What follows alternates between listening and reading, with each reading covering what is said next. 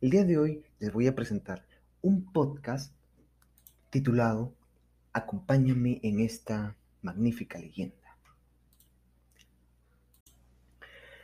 A continuación se les va a presentar el siguiente audiocuento de una leyenda titulado El Molino Mágico y escrito por la autora Cristina Rodríguez Lomba. Una antigua leyenda de Noruega nos cuenta que ¿por qué el agua del océano es salada? ¿Queréis conocer la historia?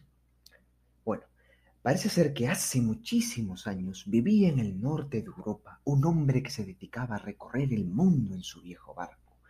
Era un capitán valiente y acostumbrado a vencer los más temibles tempestades y horrores del océano pero por lo visto también era muy ambicioso, le encantaba amasar el dinero y ganar cuanto más mejor para él.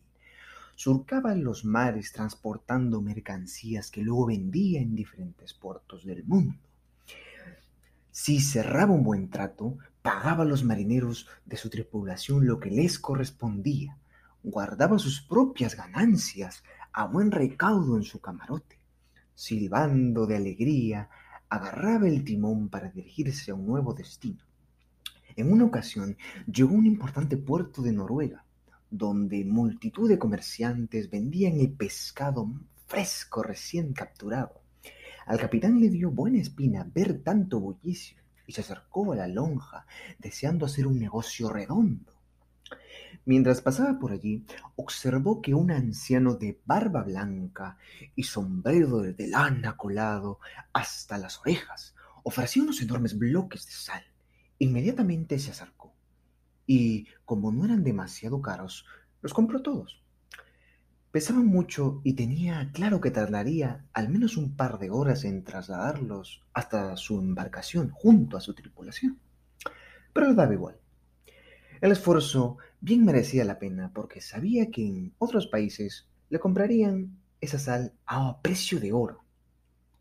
Anochecía, cuando soltó las amarras y junto a su tripulación viró el barco rumbo al sur. Las estrellas le servían de guía por la noche y el mar estaba en calma como una balsa de aceite.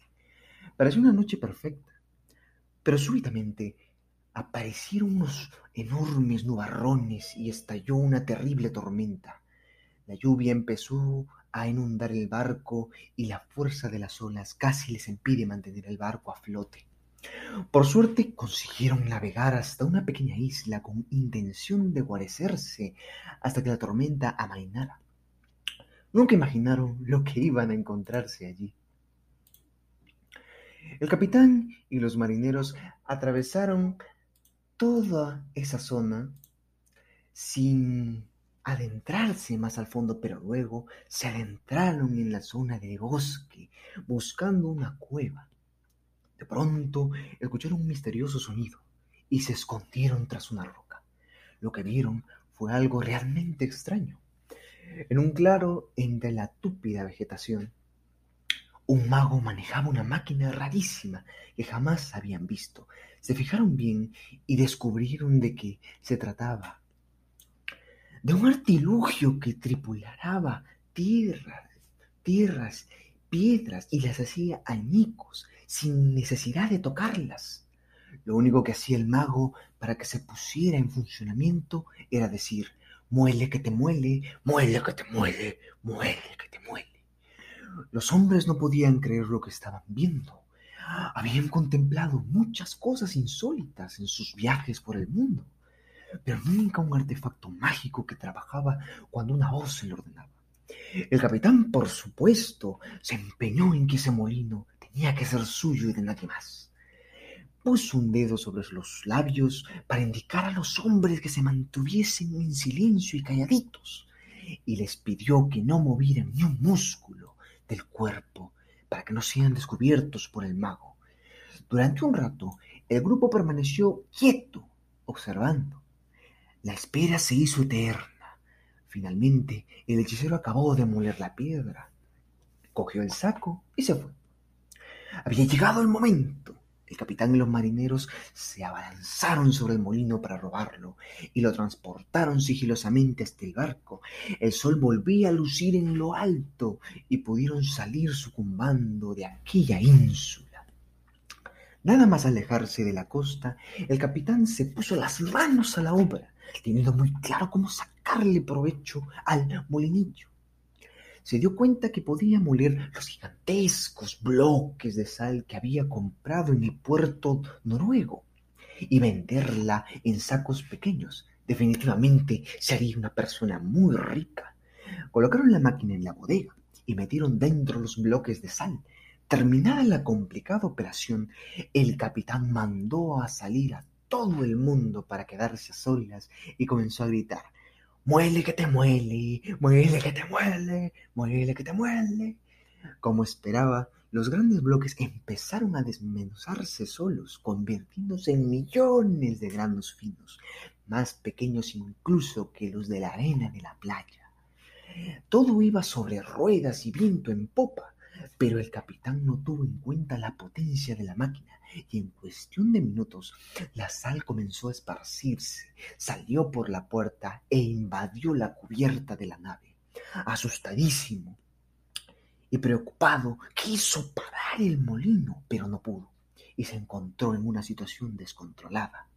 La sal se derramaba por todas partes y buscaba punto de llegar a la cima del mástil del barco que sostenía la bandera, por si esto fuera poco, debido al peso el barco empezó a hundirse a los desesperados marineros y el capitán no les quedó más remedio que saltar al agua para intentar salvar sus vidas. Por suerte, consiguieron llegar a nado y a velocidad hasta la costa más cercana. Desde allí, agotados por el esfuerzo, contemplaron con tristeza cómo el barco desaparecía para siempre bajo el profundo y oscuro túmulo del océano. Cuenta la leyenda que aún hoy en día el molino mágico continúa moliendo la sal dentro de los restos hundidos del barco y que por eso todos los océanos y mares del mundo son salados.